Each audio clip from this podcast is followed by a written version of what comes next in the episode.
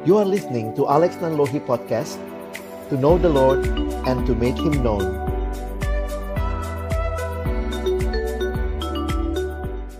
Mari sama-sama kita berdoa sebelum kita belajar bersama siang hari ini. Tuhan terima kasih banyak karena Engkau sendiri hadir dan menyatakan kehendakmu dalam hidup kami Secara khusus juga dalam masa muda kami Bersyukur buat teman-teman kelas C ini. Tuhan boleh berikan kesempatan belajar. Kalau sebentar kami akan membuka firman-Mu. Kami akan mendengarkan berbagai pandangan dan wawasan. Biarlah Tuhan tolong juga agar kami bisa menerapkan apa yang kami pelajari ini dalam konteks kehidupan kami sehari-hari. Agar kiranya apa yang kami pelajari akan semakin menolong kami juga untuk boleh hidup taat kepada Tuhan. Berkati waktu ini semua kami yang sudah berkumpul di room Zoom ini maupun teman-teman yang mungkin masih berusaha bergabung, kami berdoa Tuhan menolong agar kami semua bisa belajar bersama dengan baik. Berkati seluruh hal yang kami gunakan, jaringan, perangkat yang kami pakai, biarlah ini semua menolong kami juga bisa mengikuti sesi ini dengan baik. Kami bersyukur dalam nama Yesus kami menyerahkan sesi siang hari ini. Amin.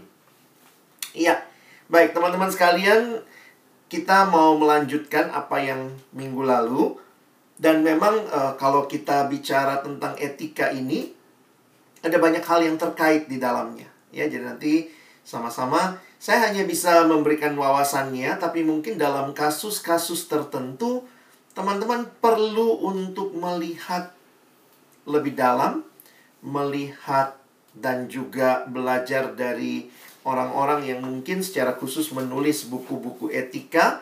Ada banyak pandangan yang bisa menolong kita memberikan wawasan bagi kita, ya. Nah, uh, Happy Valentine dulu. Selamat Sincia juga semua ini ya. Selamat hari Minggu. Dan ya kita bersyukur buat kesempatan ini boleh ketemu lagi. Saya coba share ya materinya.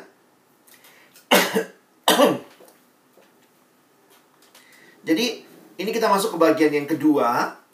Kalau teman-teman ingat, saya review sedikit minggu lalu kita sudah belajar tentang apa itu etika Etika itu adalah ilmu tentang apa yang baik dan apa yang buruk serta tentang hak dan kewajiban moral.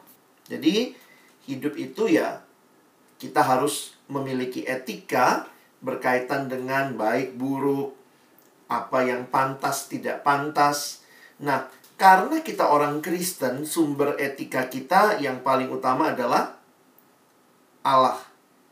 Yesus, Alkitab. Nah, ini sumber-sumber etika Kristen yang sebenarnya harus kita pahami karena jangan lupa budaya juga sedang memberikan kepada kita berbagai pertimbangan, cara pandang yang teman-teman harus bisa menyadari bahwa yang utama selalu harus dikaji dalam bagian firman Tuhan.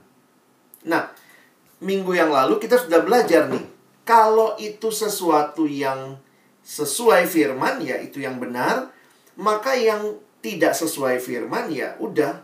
Nggak usah dipertimbangkan pun, kita tahu itu bukan hal yang benar misalnya. Boleh nggak mencuri?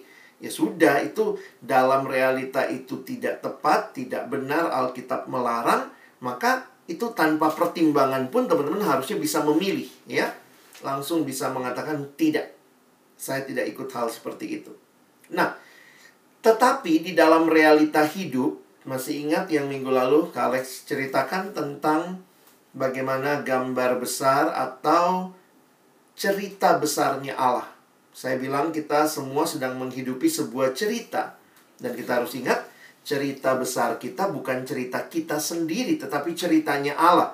Seperti Alkitab kita kalau diperes begitu rupa ya, ada enam cerita utama, mulai dengan penciptaan, lalu kejatuhan dalam dosa, lalu Allah memberikan janji keselamatan, keselamatan digenapi di dalam kehadiran Kristus dan penebusannya, Lalu Kristus kembali ke surga dan dia memberikan mandat kepada kita anak-anaknya, yaitu misi untuk kita menyebarkan tentang kerajaan Allah. Dan pada akhirnya Tuhan berjanji akan datang kedua kali dan inilah bagian yang akan menjadi akhir dari seluruh cerita kita bersama dengan Allah selama-lamanya. Nah, jadi teman-teman mesti ingat kita ada di dalam nomor 5. Kita ada di dalam misi. Tetapi kita pun harus sadar betul bahwa kita ada dalam dunia yang tidak sempurna. Ya. Kita ada dalam dunia yang juga sudah jatuh dalam dosa sembari kita menunggu Kristus datang kedua kali, kita pun sadar bahwa kita ada dalam dunia yang penuh dengan dosa. Kalau keputusan-keputusan etis yang harus kita ambil berkaitan dengan hal-hal benar salah, saya pikir sih sudah jelas di dalam Alkitab. Ya, ada bagian-bagian yang sudah jelas sekali di dalam Alkitab. Tetapi, nah ini kita mesti ingat ya, realita kita ada dalam dunia yang kemudian ini dunia yang sudah jatuh dalam dosa, sering kali kita diperhadapkan dengan pilihan yang bukan hanya benar salah, tetapi bahkan pilihan yang sebenarnya dua-duanya tidak benar.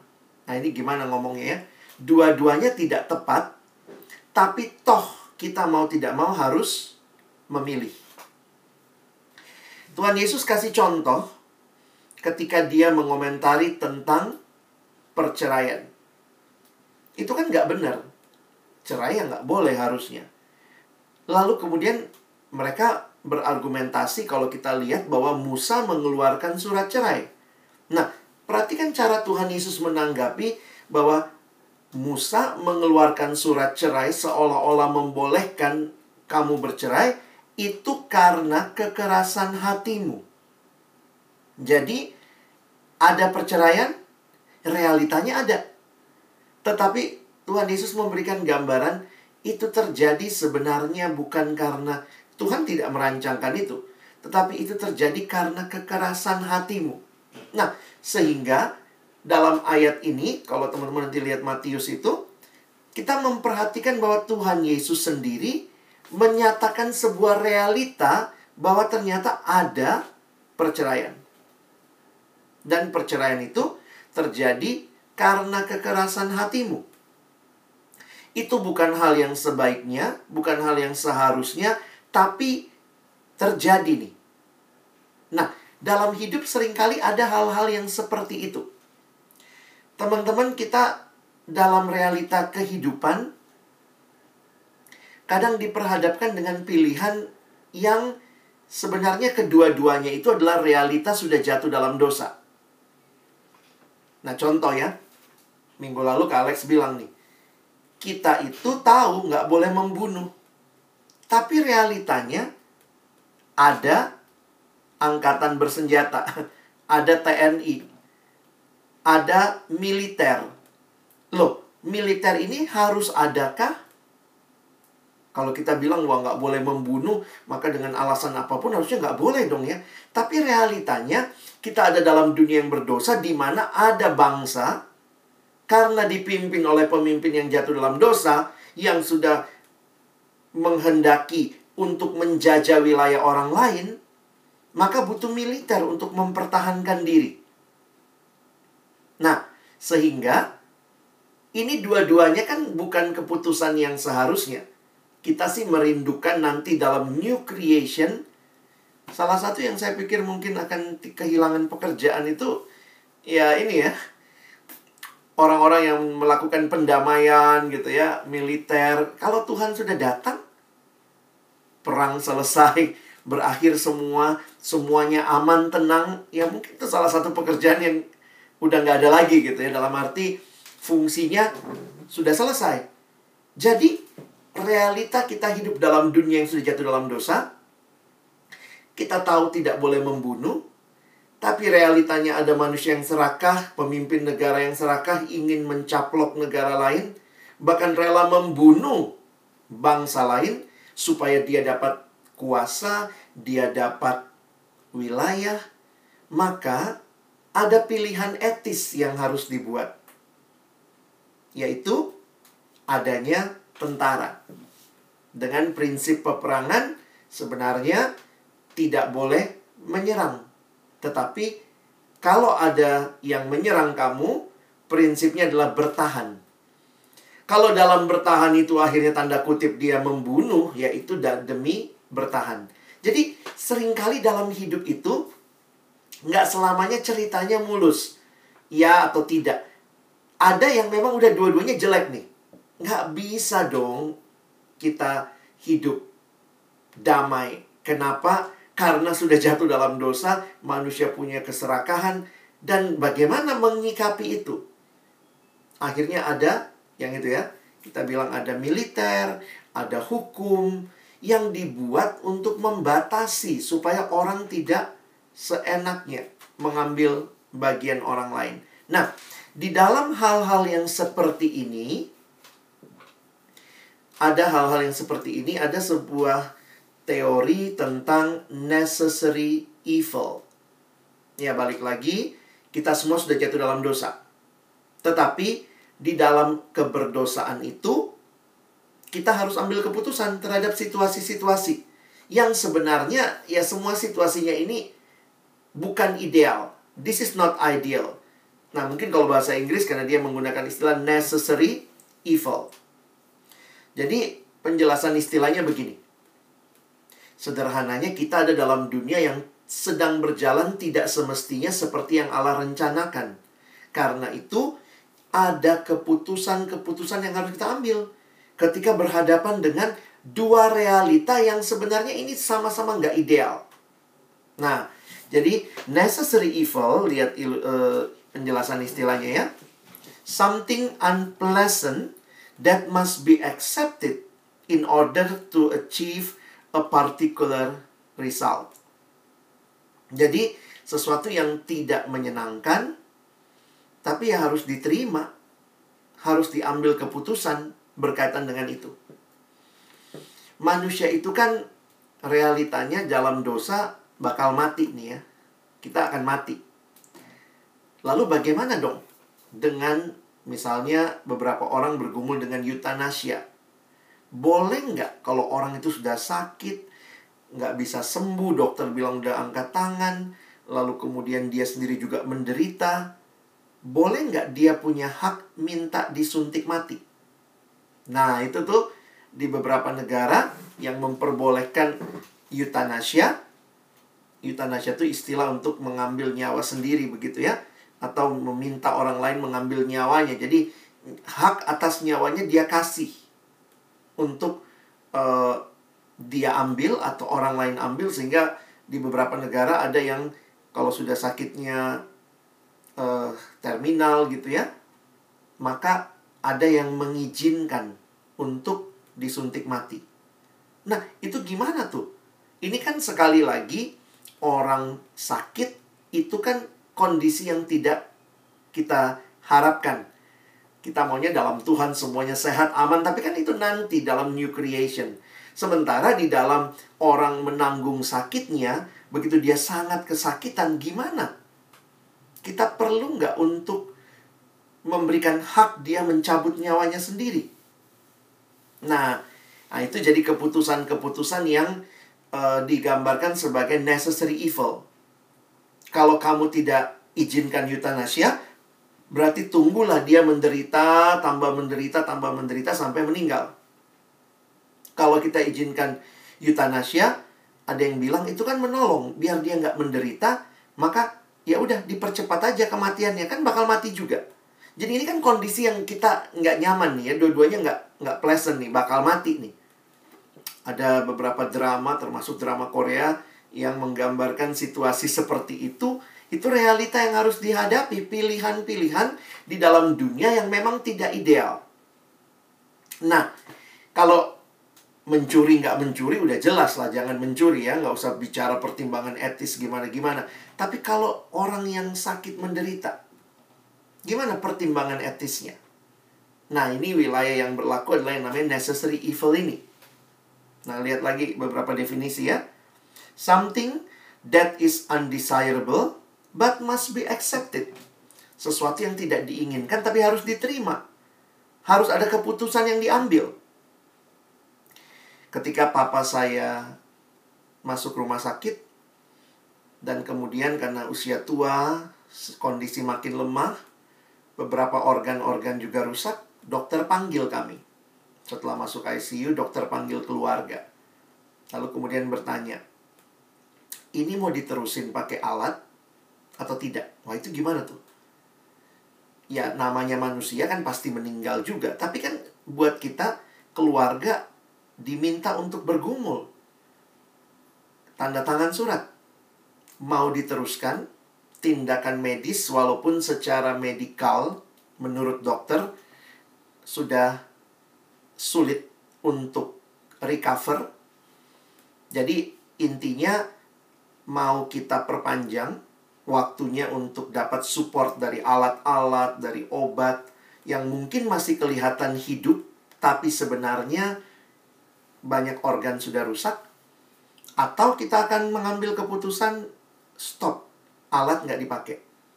Jadi dengan alami, ya meninggal dengan alami, tanpa support dari alat-alat yang uh, itu bisa membuat kelihatannya lebih lama hidup. Tapi sebenarnya banyak organ sudah nggak berfungsi. Nah, teman-teman hidup itu kayak begitu tuh. Nggak selamanya tuh pilihannya cuma nyontek nggak nyontek ya. Tapi ada pilihan-pilihan di mana misalnya kita berhadapan dengan realita kesehatan, kondisi orang tua mungkin seperti yang saya alami. Kami keluarga harus berdoa, bergumul. Dan kemudian tanda tangan surat apa pilihan kami. Nah ini yang disebut sebagai unnecessary evil. Dua-duanya bukan situasi yang nyaman. Karena nggak ada, dokter sudah bilang ini nggak bisa sembuh ini. Ini cuma masalahnya kita mau bantu pakai alat atau dengan alami saja. Jadi akhirnya kita melihat ini undesirable. Dua-duanya nggak menyenangkan keputusan ini. Tapi kita mesti ambil keputusan. Nah itu itu dalam hidup tuh banyak kasus akan kira-kira bicara tentang uh, kalau udah jelas hitam putih langsung lah pilih yang yang benar ya sesuai Alkitab. Tapi kalau dalam wilayah necessary evil, nah ini ada proses yang teman-teman mesti lakukan lalui sampai kepada keputusan yang kalian ambil. Ingat, dua-duanya bukan hal yang menyenangkan. Jadi kadang-kadang bukan masalah keputusan ini atau itu lebih benar. Dua-duanya nggak menyenangkan. Jadi ini bukan masalah benar salahnya kadang-kadang ya.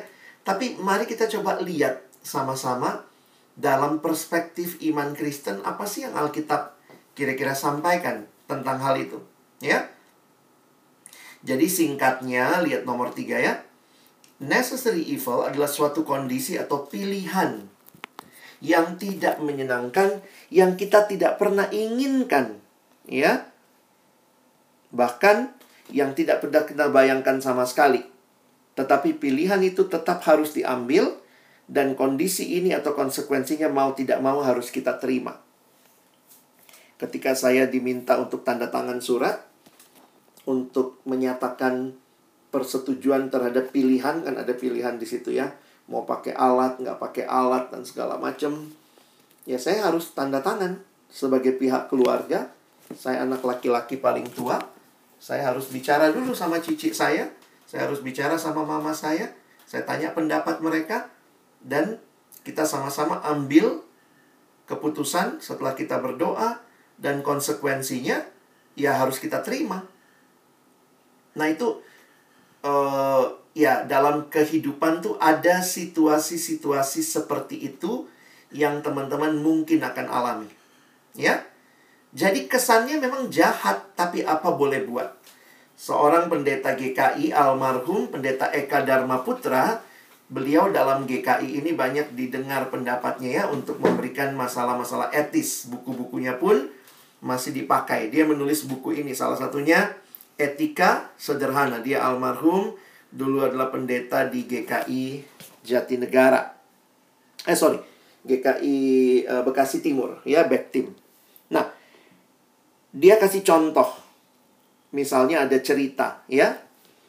kisah seorang ibu dan bayinya ketika rombongan mereka melewati suatu daerah yang amat bahaya oleh sebab ancaman dari orang-orang Indian Apache yang terkenal sangat ganas.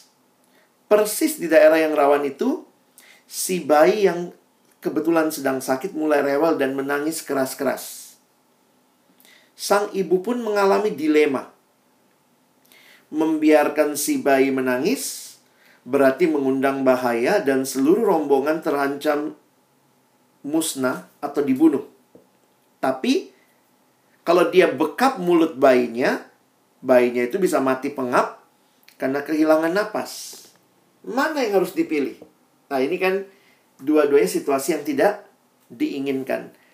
Nah, menurut kisah itu, ibu itu memilih yang kedua.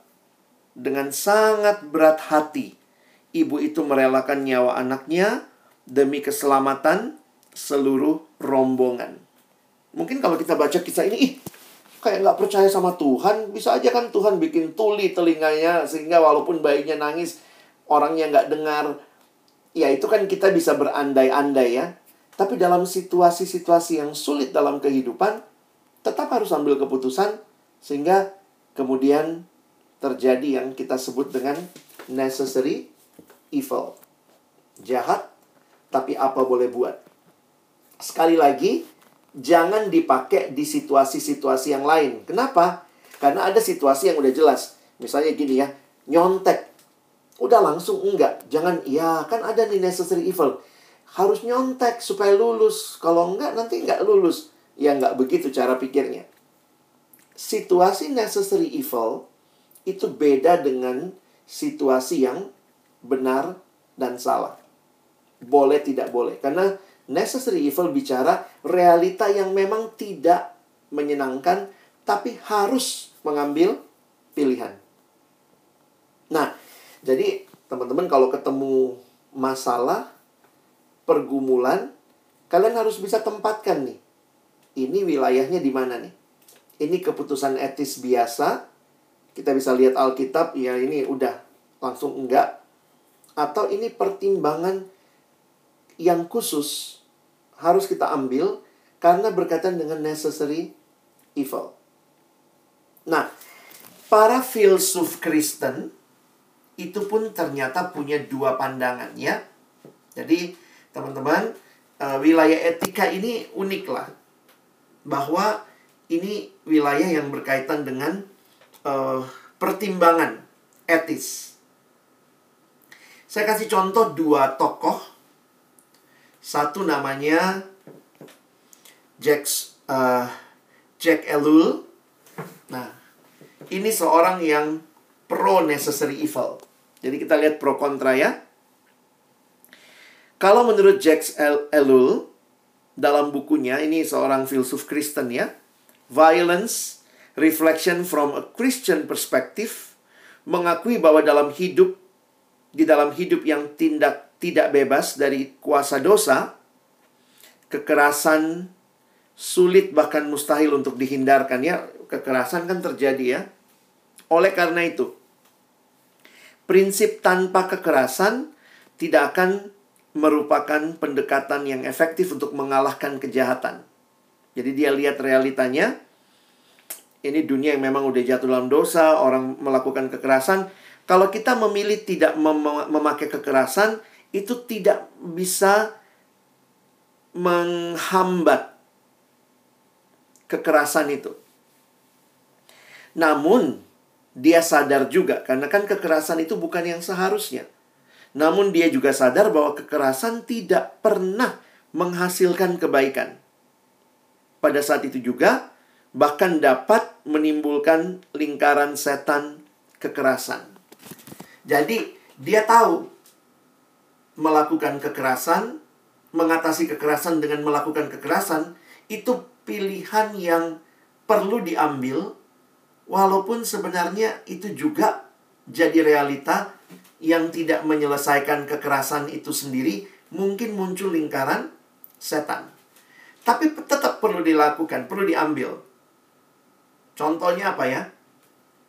Masalah perang, masalah militer tadi, masalah penjara.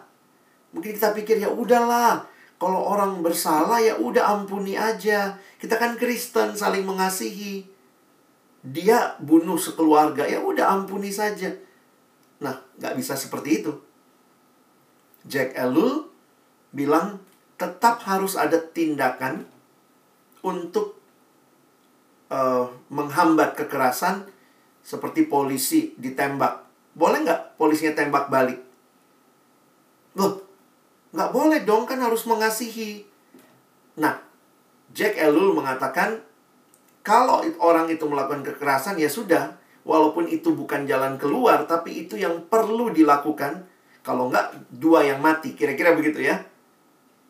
Jadi kalau yang sana nembak, ya di sini dalam rangka mempertahankan diri, nembak juga, melakukan kekerasan. Betul, ini nggak menyelesaikan, tapi paling tidak itu tindakan yang dibutuhkan yang necessary untuk saat itu. Jadi ini pandangan yang pro yang mengatakan necessary evil ya bisa dilakukan dengan juga melakukan kekerasan. Nah, ini filsuf Kristen ya. Yang satu ini yang kontra. Nah, yang kontra ini namanya Leo Tolstoy. Nah, Leo Tolstoy dia menyatakan dalam bukunya My Religion bahwa lebih baik kita menderita oleh karena dosa daripada berusaha melawannya. Tetapi dengan akibat kita terpaksa berkompromi dan berbuat dosa pula. Nah, dia juga sadar ya, sama-sama sadar gitu. Pilihan yang diambil ada konsekuensinya.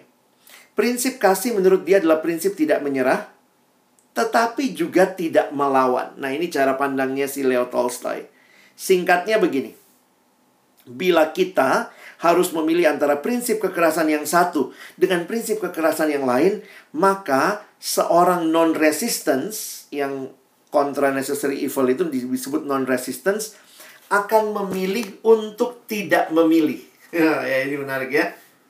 Jadi kalau yang tadi ya udahlah, pilih aja. Toh kekerasan tidak menyelesaikan tapi dibutuhkan. Yang satu enggak, langsung enggak milih. Nah, tapi dengan tidak memilih berarti apa? Kekerasan kan tetap terjadi.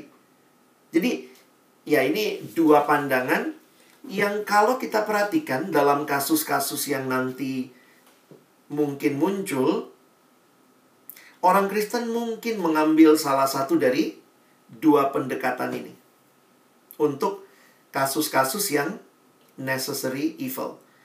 Kalau dia pro berarti dia mengambil tindakan walaupun mungkin itu kekerasan. Kalau dia kontra, maka mungkin dia tidak memilih. Kesannya dia aman, tapi ternyata jangan lupa dengan dia tidak memilih, kekerasan tetap ber, berlangsung. Nah, jadi dua keberatan kalian bisa baca sendiri lah ya. Ini dua keberatan terhadap evaluasi pandangan tadi. Yang kontra anggapan seolah-olah kejahatan itu timbul atau semakin meningkat karena adanya masyarakat atau lembaga yang ada di dalamnya. Apa memang benar demikian? Tentu tidak. Keberatan kedua adalah penafsiran kasih sebagai suatu bentuk pasif belaka. Jadi kalau lihat tidak memilih, dengan kamu tidak memilih berarti ya udah kamu juga tidak berbagian dalam menyelesaikan pergumulan itu. Apakah kasih itu pasif? Nunggu, diem? Tentu nggak gitu juga. Sementara yang pro, nah ini akan sikap ini akan membuat orang-orang tidak akan sungguh-sungguh lagi bergumul untuk memilih yang sungguh-sungguh baik sehingga terlalu cepat. Pokoknya keras lawan dengan keras juga. Ya dengan alasan ya udah apa boleh buat. Nah, bila hal ini yang terjadi maka keputusan etis bukan lagi menjadi keputusan etis, tapi bisa jadi keputusan oportunis. Mau balas dendam, masuk juga di situ tuh. Jadi memang hidup dalam dunia yang sudah jatuh dalam dosa ini, kita perlu dengan terbuka merendahkan diri di hadapan Tuhan untuk minta Tuhan tolong kita. Karena bisa jadi untuk sebuah tindakan, kamu memilih pro necessary evil. Tapi di dalam kasus yang lain, kamu tahu-tahu memilih kontra. Jadi memang walaupun dua tokoh ini bilang hanya ada dua, satu pro, satu kontra, tapi dalam hidup tuh kita suka berganti-ganti. Kalau kasusnya ini kayaknya saya pro deh. Kalau kasusnya ini saya kontra. Nah itu uh, saya tetap melihat pentingnya bergumul dengan Tuhan untuk memahami apa Tuhan yang harus saya ambil. Keputusan apa yang tepat yang perlu saya ambil. Sekali lagi, kadang-kadang ini bukan bicara benar salah ya. Karena kan memang kondisinya tidak ideal. Ini bicara apa yang tepat diambil untuk situasi itu pada saat itu. Karena mungkin pada situasi yang sama di waktu yang lain bisa jadi beda lagi. Karena pertimbangan etisnya terpengaruh juga dengan situasi yang mungkin dihadapi di masa di waktu yang berbeda. Nah, jadi teman-teman di sini kita jadi sadar ya, hidup Kristen itu ya tidak sesimpel baca Alkitab, doa saat teduh, tetapi di dalam kehidupan yang sudah tidak ideal karena dosa ini, teman-teman dan saya diminta punya wawasan juga untuk belajar memilih tindakan yang kita ambil secara etis. Nah, uh, memang begini juga ya. Banyak keputusan dalam hidup nggak selamanya seberat ini pertimbangan etisnya ya. Banyak yang cuman uh, nyontek nggak nyontek, uh, ikut teman pakai narkoba atau tidak. Nah itu sebenarnya udahlah ya, harusnya nggak usah kita gumulkan. Tapi pertimbangan-pertimbangan etis seperti ini makin kamu dewasa, kamu harus ambil keputusan sering kali ini menjadi pergumulan. Nah, kira-kira wawasan ini menolong teman-teman untuk nantinya bisa memilih dengan baik. Karena itu para eh, orang-orang yang mengajarkan etika Kristen mencoba memberikan beberapa langkah. Kalau kamu ketemu kasus yang harus membutuhkan keputusan etis dalam kaitan necessary evil, maka uh, dia mengatakan gini, nggak selamanya langsung pro atau kontra jadi pilihan. Sebelum sampai pada pilihan, sebaiknya lewati dulu langkah berikut ini. Nah, langkahnya apa? Ada enam langkah yang diusulkan, ya. Nah, ini ini sebenarnya makalah kuliah, kalian lihat aja lah ya. Langkah-langkah mengambil keputusan etis. Pertama, kenali masalah yang Anda hadapi sedapat-dapatnya dengan menjawab pertanyaan itu ya. Apakah kasusnya? Apakah masalahnya? Apa yang dikatakan oleh para ahli dari berbagai bidang tentang kasus dan masalah itu. Nah, ini kita perlu bukan kita sendiri ya, mungkin kita perlu telepon hamba Tuhan, kita perlu ngobrol sama kakak rohani untuk menolong kita memberikan masukan dan pertimbangan. Kayak tadi saya cerita ya, waktu harus ambil keputusan untuk kondisi papa saya ya, saya mesti konsultasi sama keluarga, ngobrol, saya punya om yang dokter, tanya juga gimana ini secara medis masih ada harapan atau tidak, bisa pulih atau tidak. Itu semua kan kita jadi nggak langsung tanda tangan. Nah, udahlah langsung tanda tangan. Saya pikir kita melalui proses. Ya. Kenapa perlu lakukan tiga langkah ini? Ya supaya makin tajam. Dan lihat berbagai pilihan. Makanya biasanya kalau orang juga mengalami situasi sulit, biasanya cari second opinion. Harus bagaimana ya? Lalu, mesti dipertimbangkan. Ingat, kalau necessary evil, dua-duanya memang ini kondisi tidak ideal. Jadi misalnya dalam kasus kemarin ayah saya, ya akhirnya kan meninggal. Tapi sekarang poinnya gini, mau meninggalnya dengan alat atau alami. Nah, itu kan ya istilahnya pilihannya bukan bukan sembuh karena secara medis uh, banyak organ yang udah rusak begitu ya. Nah, itu kita bicara keputusan etis. Kenali dulu masalahnya. Nah, sesudah itu langkah nomor empat. Letakkan kasus dan masalah tersebut dalam konteks sosial budaya yang ada. Kenapa teman-teman? Karena begini juga ya. Kita nggak bisa tutup mata di setiap negara ada konteks. Misalnya tadi Aba, uh, Alex bilang ya, eutanasia di Eropa tuh legal, boleh. tentu juga mereka nggak bilang langsung boleh ya.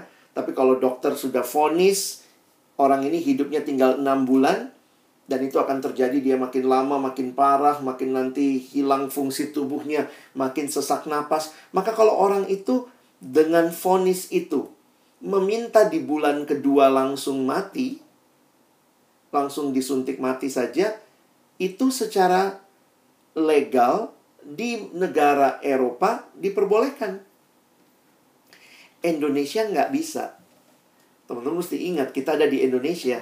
Indonesia tidak, hukumnya tidak mengakui euthanasia.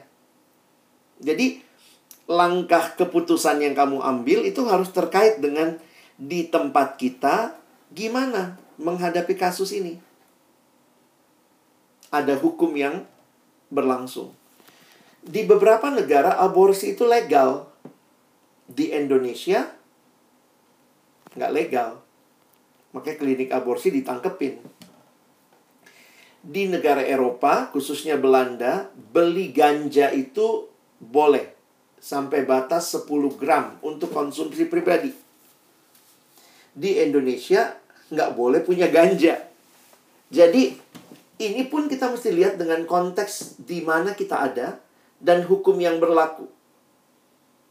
Nah, memang akhirnya saya pikir semua keputusan etis yang dibuat itu pasti ada pertimbangan. Dalam kasus medis, ada kasus medis ya.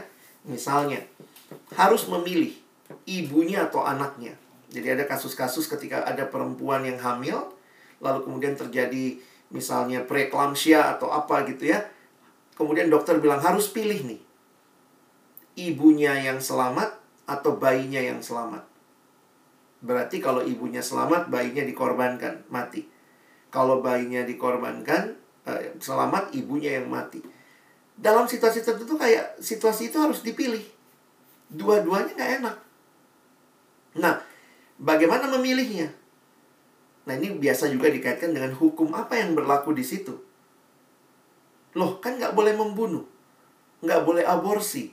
Tapi dalam situasi tertentu, Misalnya Indonesia mengakui aborsi yang dalam kasus medis, ya misalnya janin tidak bertumbuh atau ada situasi yang sulit di setiap negara tuh ada hukum-hukum yang berbeda.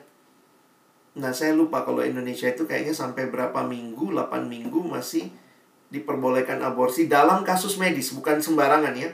Kalau kasus medis misalnya bayinya ternyata janinnya berkembang tanpa otak, maka kalau di bawah dua bulan, 8 minggu, itu boleh diaborsi karena secara medis ini akan pasti cacat.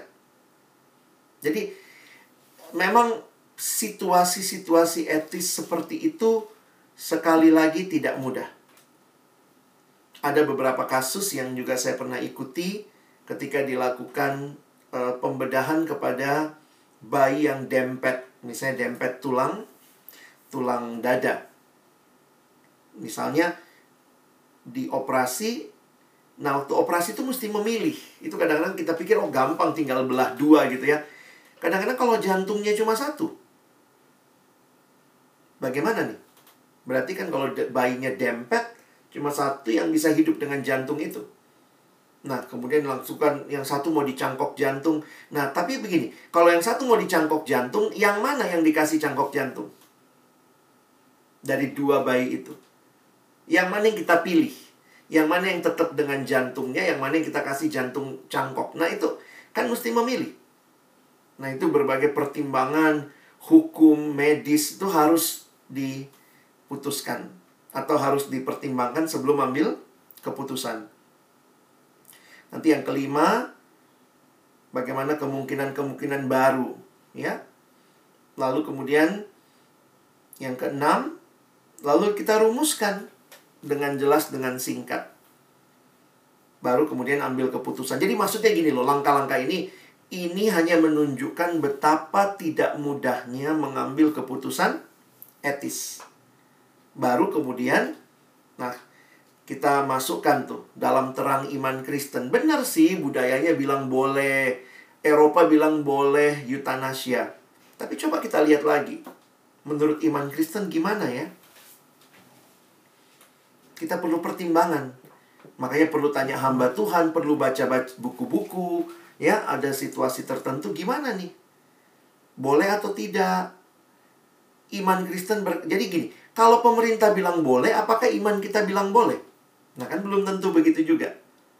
Makanya tetap saya berpikir keputusan etis tidak lepas dari kita sendiri coba lihat apa yang kita yakini dari firman.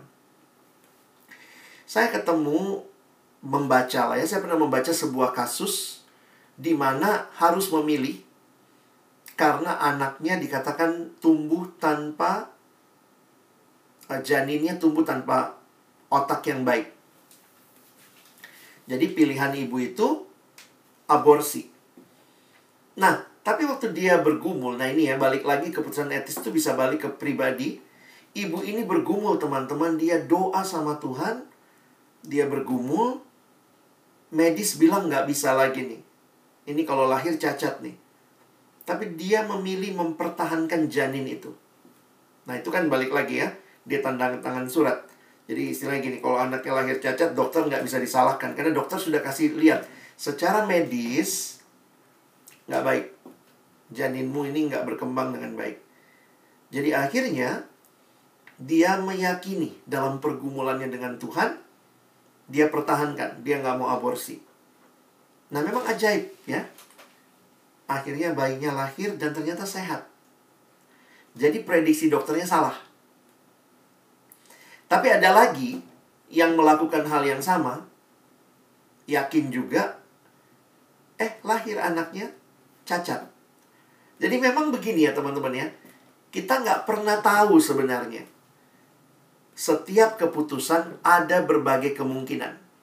Tetapi yang menarik adalah butuh keyakinan. Dan ketika saya dengar kisah yang satu, waktu dia lahir dia bilang gini, saya minta sama Tuhan, Tuhan kau pernah lakukan mujizat. Bolehkah lakukan mujizat kepada janin di kandunganku? Kalau dia lahir, bisakah dia lahir dengan normal?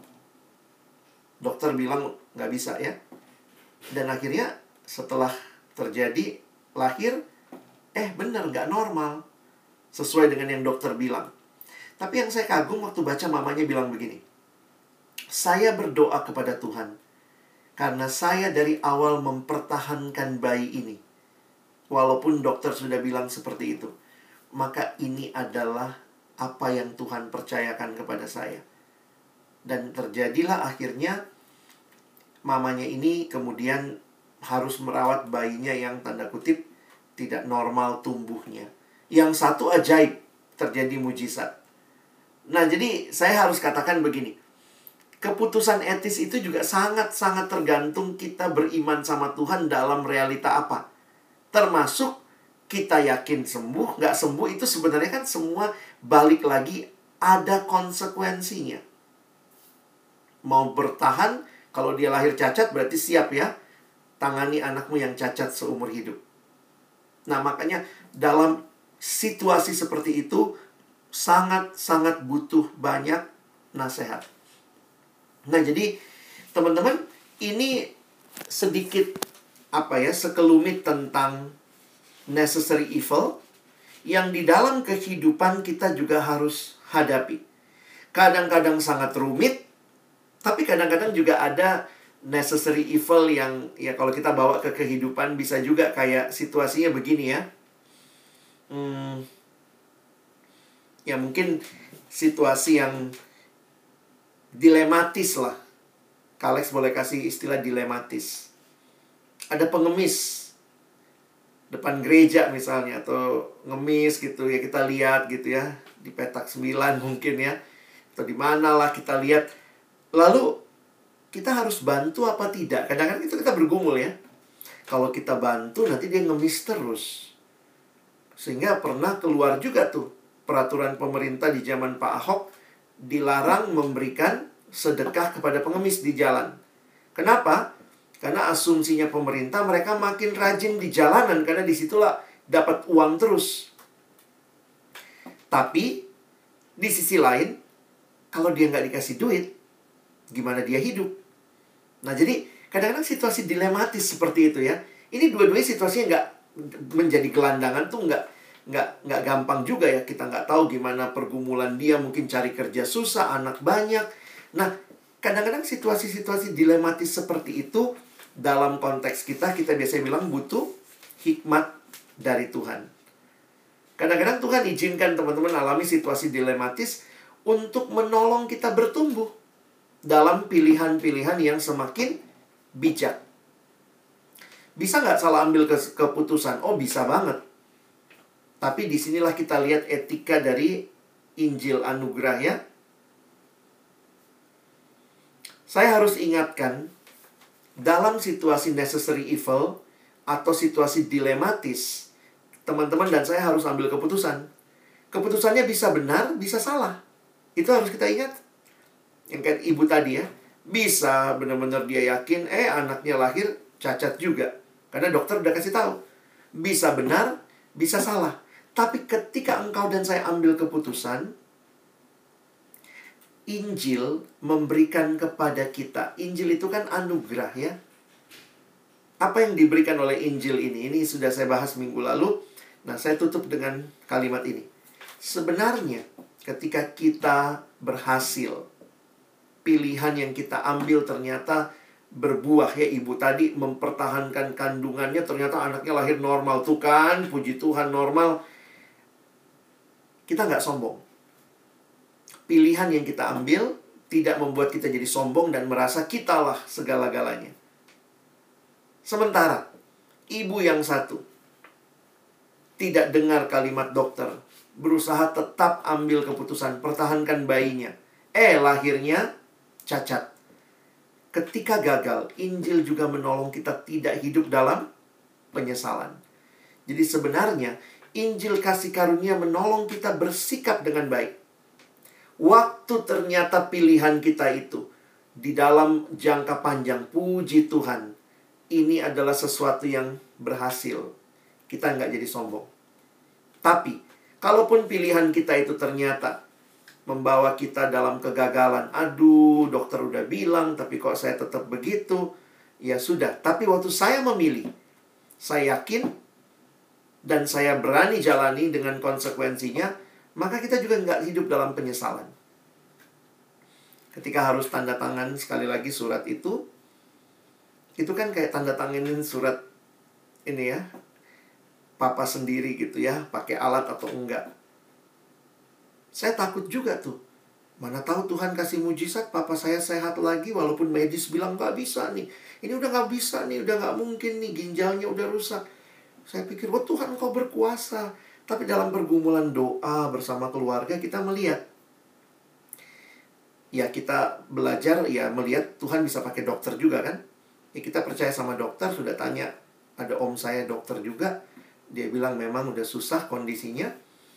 Sehingga ya udah saya tanda tangan surat untuk tidak perpanjang dengan alat dan segala macam kita menerima kematian yang natural yang alami nggak usah dengan alat ditusuk sana tusuk sini. Dan ya kami tidak nyesal dalam arti misalnya ya tiba-tiba papa saya bangkit lagi ya waktu itu tiba-tiba sehat lalu kemudian papa saya kalau tahu tuh kamu anak-anak udah tanda tangan surat suruh aku pergi aja gitu. Kalaupun itu terjadi maka kita tidak menyesal dalam arti ketika kita bergumul untuk mengambil keputusan itu, itu sesuatu yang sudah kita harus lewati, jalani, ambil keputusan di dalam uh, kesepakatan dengan keluarga di hadapan Tuhan. Nah, jadi teman-teman Injil itu memberikan kita perspektif bahwa berbagai pilihan hidup, kalau engkau berhasil jangan sombong. Dan kalau engkau gagal pun, Jangan hidup dalam penyesalan. Ada seorang ibu yang menyesal, coba waktu itu anak saya uh, hidup. Kenapa? Karena dia ngelihat dia ambil keputusan misalnya untuk mengorbankan janinnya. Waktu kemudian dia lihat, ih ada yang janinnya tetap hidup. Lalu dia nyesel, aduh kenapa waktu itu harusnya saya biarin aja janin saya hidup. Ya teman-teman, jangan hidup dalam penyesalan Karena setiap keputusan ada konsekuensi. Dan ini situasi-situasi hidup yang tidak ideal. Kita pun bahkan tidak tahu what next. Karena hidup itu kita tidak pernah bisa tahu apa yang kemudian. Tapi kita harus ambil keputusan. Maka setiap kali mesti ambil keputusan kita tunduk di hadapan Tuhan. Kita berdoa, kita takluk. Dan apa pun keputusan yang kita ambil. Kalau itu pada akhirnya berhasil. Praise the Lord. Tapi kalau itu pun gagal, ya sudah kita meyakini Tuhan, Engkau yang lebih tahu. Saya tidak akan hidup dalam penyesalan. Nah, kiranya pemahaman ini menolong teman-teman dalam hidup untuk uh, belajar bergumul lah ya. Kak Alex harus ingatkan banyak keputusan etis itu mungkin sih nggak selamanya necessary evil yang berat ya. Seperti kasus-kasus kesehatan keluarga orang tua tapi banyak kasus-kasus di mana engkau dan saya harus bergumul. Di situlah pentingnya punya relasi dengan Tuhan setiap hari. Contoh, tinggal di rumah.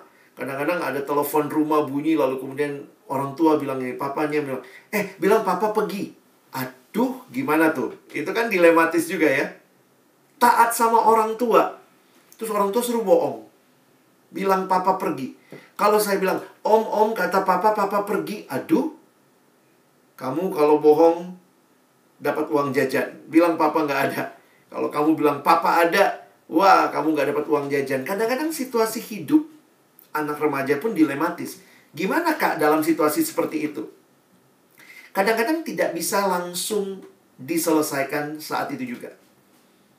Saya harus akui dalam pengalaman saya jadi remaja, Zaman itu kan masih pakai telepon rumah ya, belum ada HP-HPan. Sekarang enak HP ya, kamu nggak mau ya nggak usah angkat. Tapi zaman itu kan telepon rumah, di rumah ada 10 orang misalnya. Ya telepon harus diangkat, karena nggak tahu buat siapa. Nah waktu itu saya ingat, waktu saya mulai percaya, saya percaya sungguh-sungguh kelas 1 SMA. Lalu kemudian telepon, terus kemudian orang tua bilang, nanti bilang papa nggak ada ya. Kalau si om ini yang telepon bilang papa nggak ada, aduh ini gimana bohongnya mau sayang sama orang tua tapi saya tahu waktu itu saya sudah bergumul karena saya anak Tuhan. Saya tidak mau bohong. Nah, apa yang saya lakukan? Saya pengecut juga awal-awalnya.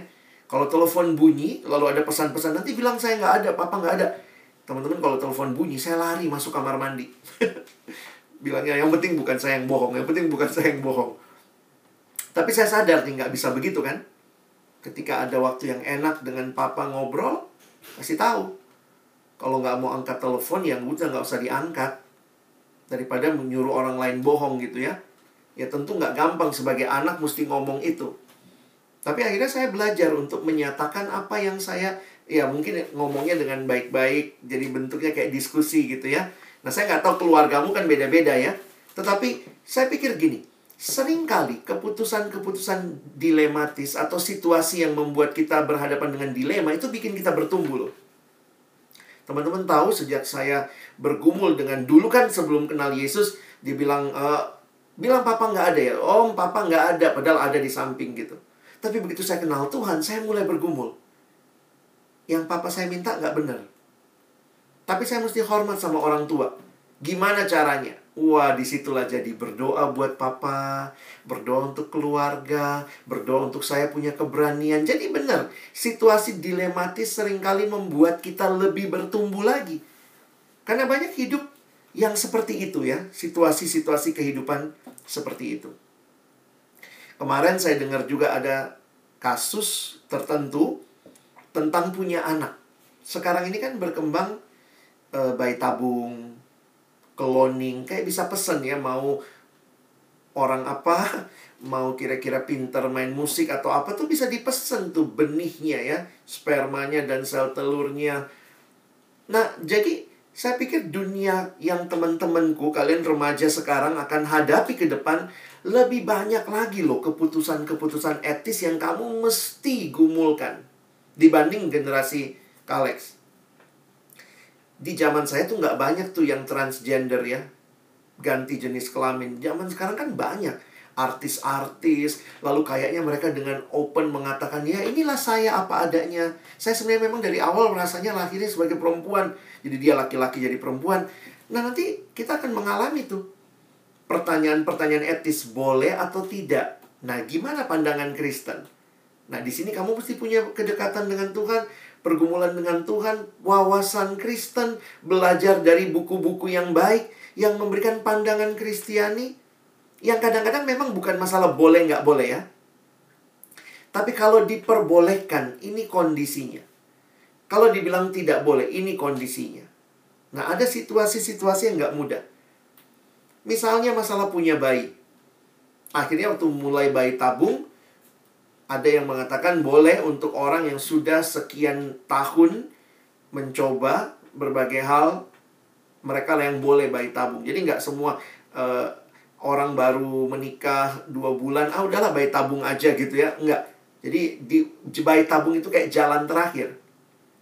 Dan menarik juga, mulai muncul masalah etis. Beberapa pasangan gay mau sewa rahim. Untuk apa? Ya nanti nggak apa-apa, yang penting ada bayi, punya anak, saya papanya, ini papanya. Jadi bayi punya dua papa. Kenapa papanya kan pasangan gay? Nah ini keputusan etis. Boleh nggak punya bayi? Apakah yang punya bayi hanya laki-laki dan perempuan yang menikah? Atau begini, boleh nggak bikin bayi tabung tanpa orangnya menikah? Wah ini jadi masalah-masalah etis yang akan dihadapi generasi teman-teman yang saya harus katakan ini jadi makin kompleks. Karena itu mari dekat dengan Tuhan, hidup dalam firman, punya konsep Kristiani tapi kritis melihat berbagai situasi yang ada. Ya. Nah, itu pembahasan hari ini dari Kak Alex untuk membuat kalian juga mau mudah-mudahan nggak tambah bingung ya. Jadi, apa dong keputusannya? Nah, inilah di situlah bergumul karena banyak situasi kita dalam dunia yang tidak sempurna.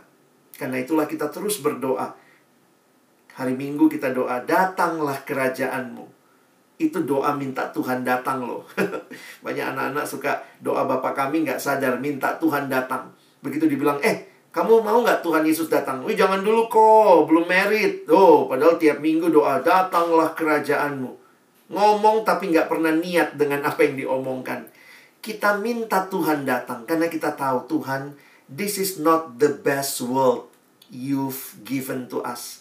Tuhan berjanji kali kedua dia akan datang. Dan di dalamnya lah kita akan menikmati langit baru, bumi baru, dan hidup di dalam kehidupan yang sempurna bersama Tuhan selama-lamanya. Baik, saya berhenti sampai di sini. Silakan kalau ada yang mau bertanya. Ya, thank you Kak Alex. Ada teman-teman yang mau nanya dari pembahasan yang hari ini ada yang mau nanya? Yang mungkin ada yang masih dibingungin tadi dari pembahasan. Atau kalian punya contoh kasus yang pernah kalian hadapi? Kalian mau coba diskusi di sini juga boleh. Ada ada? Ya boleh silakan. Uh, uh, jadi kayak yang tadi terakhir Kak Alex bilang kan kalau misalnya sampai keputusan yang kita ambil ternyata gagal kan yeah. dibilangnya jangan hidup dalam penyesalan gitu ya yeah. tapi kan kayak kita sebagai manusia kan nggak bisa memungkiri kalau kita pasti bakal takut ke depannya sesekali takut lah ke depannya untuk mengambil keputusan apa pun itu yang meskipun udah digumuin pasti kita bakal kepikiran lagi gitu apakah nanti bakal ada kegagalan lagi seperti waktu yang lalu gitu atau enggak gitu kan hmm. nah gimana uh, dengan uh, orang-orang yang uh, akhirnya mereka jadi takut untuk mengambil keputusan di saat ada pilihan dilematis yang harus mereka ambil gitu kan yeah. sedangkan mereka terus dihantui dengan rasa penyesalan yang sebelumnya Betul. udah ada mereka dapetin iya yeah. Nah, itulah sebenarnya ya kalau saya harus katakan e, trauma itu jadi bagian bagi banyak orang yang akhirnya tanda kutip gagal ya. Tapi memang gimana ya? Kita kan skenario gagal enggak itu juga kan di luar kontrol kita. Misalnya dalam situasi yang sama-sama sulit, apa pun yang kita harus putuskan ya memang ya mungkin cuma masalah e, bahkan mungkin begini ya, yang satu uh, mungkin 50% jeleknya. Yang satu sampai hanya 20% jeleknya. Jadi akhirnya kan kita pilih yang mana yang paling tidak banyak kerugiannya. Tapi balik lagi ya kita mesti siap karena apa pun keputusannya kita kan nggak mengontrol masa depan. Kalau kita dalam anugerah Tuhan, tentunya lewat pertimbangan. Makanya saya bilang ya, penting ya kita kayak punya komunitas tanya hamba Tuhan dan kita meyakini nih, ya udah Tuhan saat ini inilah yang saya bisa ambil keputusan. Tuhan saya nggak tahu kalaupun ini gagal, ya saya belajar untuk percaya untuk saat ini di kondisi ini ini keputusan yang diambil. Nah, itu butuh memang kebesaran hati dan juga akhirnya uh, kita tuh suka jadi Tuhan sih atas hidup kita ya. Kita kasih cerita atas hidup kita. Coba waktu itu saya pilih yang ini. Coba waktu itu saya pilih yang ini. Atau kalau kita berhasil, untung kan aku pilih yang ini. Ya luar biasa saya. Puji diri, haleluya. Jadi kadang-kadang kita memang kalau berhasil sombong. Kalau gagal nyalahin diri terus. Nah, ini yang kita perlu melihat Injil itu menolong kita tidak kebablasan sombong, tidak hancur bertubi-tubi karena apa? Dalam Tuhan ada pengampunan. Tuhan ternyata keputusanku waktu itu salah Tuhan ampuni. Nah, di sini memang mungkin untuk beberapa orang yang dalam tipe kepribadian tertentu mungkin depresi itu lebih dekat sama hidupnya. Jadi mungkin mesti hati-hati kenali tipemu. Kamu orang yang mikirin terus, gampang depresi kah, hidup dalam masa lalu. Nah, kesehatan mental yang baik sebenarnya bukan hidup dalam masa lalu. Juga bukan hidup dalam masa depan, utopia, mimpi padahal belum dilakukan. Tapi hidup di masa kini dalam terang masa depan dan masa lalu. Nah, bagi saya orang yang bijaksana itu bisa belajar dari masa lalu, bisa mengantisipasi masa depan untuk hidup hari ini. Nah, jadi saya lihat justru Injil Tuhan itu. Di agama yang lain, mungkin mereka nggak punya itu. Kalau berhasil, ya itu karena kamu hebat. Tapi kita di Alkitab, etika Injil, kalau berhasil itu anugerah Tuhan. Berarti dibalik. Kalau gagal, ada pengampunan Tuhan. Nah, memang untuk teman-teman yang mungkin agak sulit berdamai dengan masa lalu gitu ya, itu kita perlu tolong lah ya sebagai komunitas. Karena memang ada trauma-trauma tertentu dalam hidup sehingga sulit untuk mengambil keputusan. Tapi saya tetap melihat Yesus memberikan kita kelegaan. Waktu kita mungkin menilai salah pilih, mungkin Tuhan akan hibur sama kita. Bukan salah pilih, Memang itu pilihan yang harus kamu ambil saat itu. Buktinya ingat kan? Sekarang kamu lebih dekat sama aku.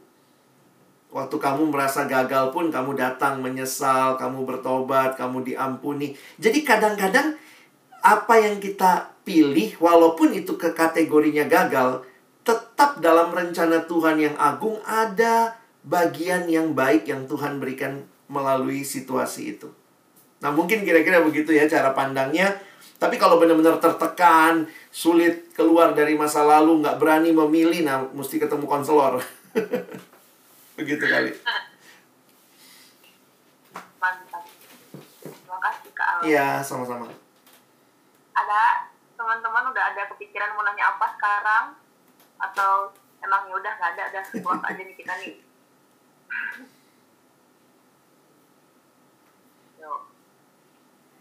Atau Juli, Juli, kamu mau nanya Juli?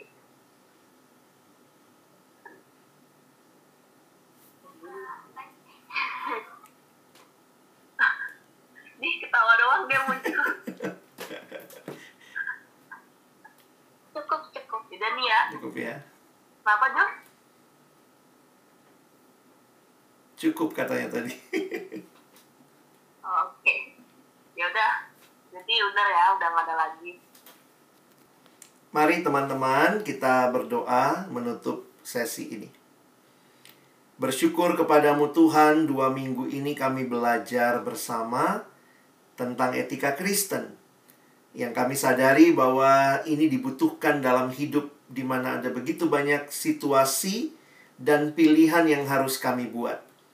Pilihan-pilihan yang terkait dengan situasi yang sulit, yang dilematis sering kali perlu kami benar-benar terangi dengan kebenaran firman-Mu dan pertimbangan-pertimbangan etis yang tepat.